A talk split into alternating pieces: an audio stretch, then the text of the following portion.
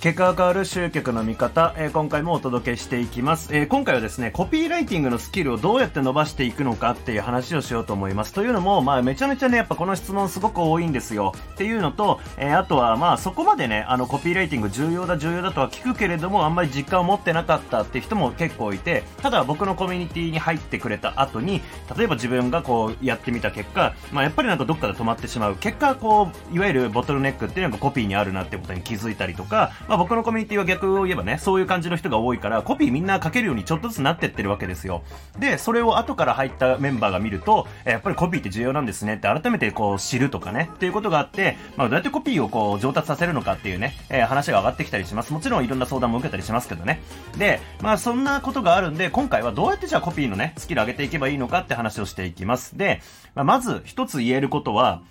あのー、まあ、当然知識とかね、うんと、まあ、まずテクニックはいらないんですよ。そんなに。あのー、いわゆるコピーライティングのテクニック学びましょうとかいろいろ増やしていくっていうのはあんまり関係ないなって僕は思っていて、まあ、それよりもだってね、ほとんどの問題はテクニックが使えないとか使いこなせないっていう話ではなくて、あの、そもそもコピー書けないって問題がほとんどだからですね。まあ、何書いたらいいかわかんないよとかってね、えー、例えばキャッチコピーどんなこと書いたらいいんですかとか、その、セールスレターの、まあ、いわゆる本文、ボディコピーって言われる部分をどう書いたらいいんですかっていうレベルの、えー、ことが多いんで、そもそも何書けばいいかわかんないっていう状態なんで、テクニック増やすとかじゃないんですよね。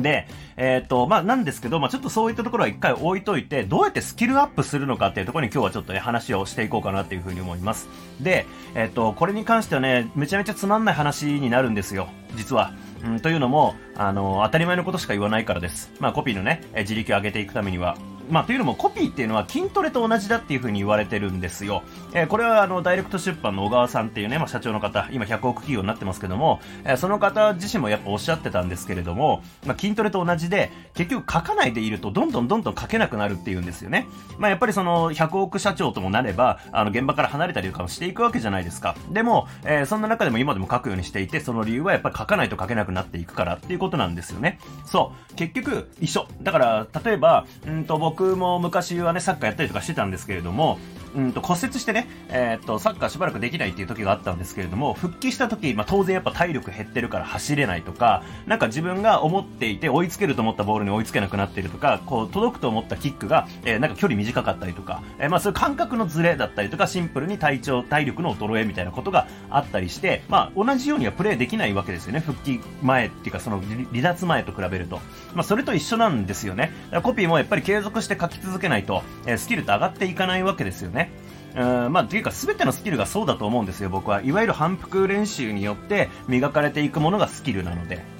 まあもちろん正しいフォームで反復練習しなきゃいけないよっていう前提はありますけどね。えー、なので、コピーも一緒。で、じゃあそんな中で、じゃあどうやって効率的に伸ばしていくかっていうことなんですけども、僕がおすすめしている方法って何かっていうと、メルマガなんですよ、メルマガ。メルマガ。で、これなんでかっていうと、反復できる回数が圧倒的に多い、コピーのこう世界の中で圧倒的に多いからなんですよ。というのも、メルマガって書こうと思えば毎日365日ね、書けるんですよね。まあ、ボリューム的にも、例えば1000文字も書ければ十分一通になるわけですから、1000文字毎日書くってことを考えたら、まあ、別に毎日継続するって、あの、めちゃくちゃ高いハードルじゃないですよね。その文字数的な意味で。で、えー、って考えた時に、まあ、コピーを書くっていう作業自体を毎日やろうと思ったら、メルマガを更新するのが一番うんと、まあ、効率がいいと。だってメルマガ自体も、えー、配信することができるから、マーケティングに好影響だし、かつ、コピーの勉強ができるわけですからね。テストっていうか実践ができるわけなんで。で、これが例えば、あの、メルマガをじゃあ週1回だけ更新しますってやったら、これガクンと試行回数減って52回しか、まあ確かに、えっ、ー、と、1年間で52週っすよね。だから52回しか、こう練習できないってことになるんですよ。じゃあ1年間経った時に、どっちの方が上達してそうですかっていうと、やっぱり毎日書いてる人の方が絶対上達してるはずっすよね。で、まあ、あとセールスレターを書けるようになるため、コピーを書けるようになるために、なんでセールスレターで練習しないのかっていうと、やっぱり手軽さなんですよね、それも。例えば、うんと、セールスレターを毎月僕も、まあ大体2本から3本今書いてるかなって感じなんですけど、うんまあ、例えば毎月3本書けたとしても36回しか書けないんですよ。で、仮に毎月1本書いたとしても12回しか1年間では書けないし、えー、もっと言えばコピーの練習中ですとか勉強中ですって人って、多分もっと時間かかったりとかすることもあると思うんですよね、1本書き上げるのに。なんかその、何を書くかっていうのを決めるところから含めると。だから毎月コンスタントに1本書くのって結構しんどかったりするわけですよ。ってなると、練習回数めちゃめちゃ減っちゃうわけですよね。ま、だからこそもっと手軽で、えー、かつ毎日更新するような作業が一緒にクリアできるようなものっていうとやっぱメルマガだなっていうふうに思うんですね。で、じゃあそのメルマガ毎日更新するときに、うんと、どんなこと意識すればいいのか、ちょっとネタ切れとかの話はまた別の話になるんで、ちょっと今回置いときますけれども、まあ、何を意識して書くべきかなんですけれども、ちゃんと相手の言葉が使えているか、相手に伝わっているか、あとは、え、っと、すごくしょうもない話に思えるかもしれないんですけども、テニオ派が合ってるかとかね。あと、接続詞が合ってるかとか。あと、まあ、日本語として下手くそになってないか。うんと、この前見た文章だとすごいのがあったんだよな。なんとかなんとかなんですが、何々なんとかなんですね。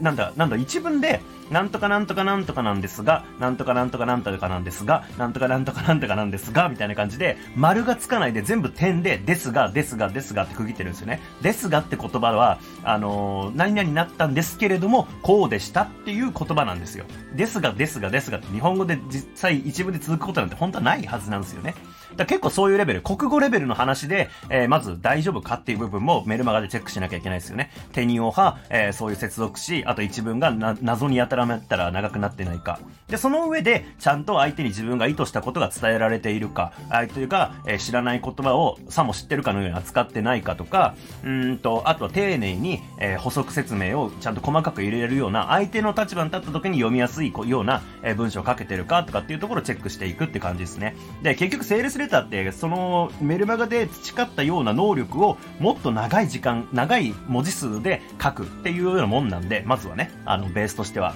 文字数的にも、えー、メールマガ1本が1000通だとしたら、うん、例えばセールスレター書くんだったらメールマガを10本ぐらい書くぐらいのね、えー、文章量になったりするわけですね。10本から20本ぐらいの。なので、えー、まずやっぱり1000文字ぐらいの文字を、あのー、なんか謎の文章にならないように書けるようになっておくってすごく重要なんですよ。で、意外なほど、あの、謎の文章を書いてる人多いんで、えー、まずやっぱりこういうね、あの、地道なんですよ。で、めちゃめちゃつまんない話なんですけども、反復練習できる場をうまく作ってやるっていうのが重要。で、それだったら毎日更新して、マーケティングに好影響を与えてくれるようなメルマガを練習の場にしてったら効率いいんじゃないっていうふうに思うわけですね。まあ、とにかく自力を上げるために、まあ、習慣化しなきゃいけないのは毎日書くってことです。だから毎日書けるような環境、そしてそれが自分にプラスになるような、なんかその練習自体が自分のプラスになるようなね、スキルアップとは別のプラスがあるような、え環境を作れると強いんじゃないかなっていうふうに思います。えー、つまんない話ですけれども、まあ、やる人、やんない人で大きな差が分かれる話ではあるんで、まあ、どちらを選ぶかはあなた次第ですが、えー、何か参考にしてくれれば嬉しいです。ありがとうございます。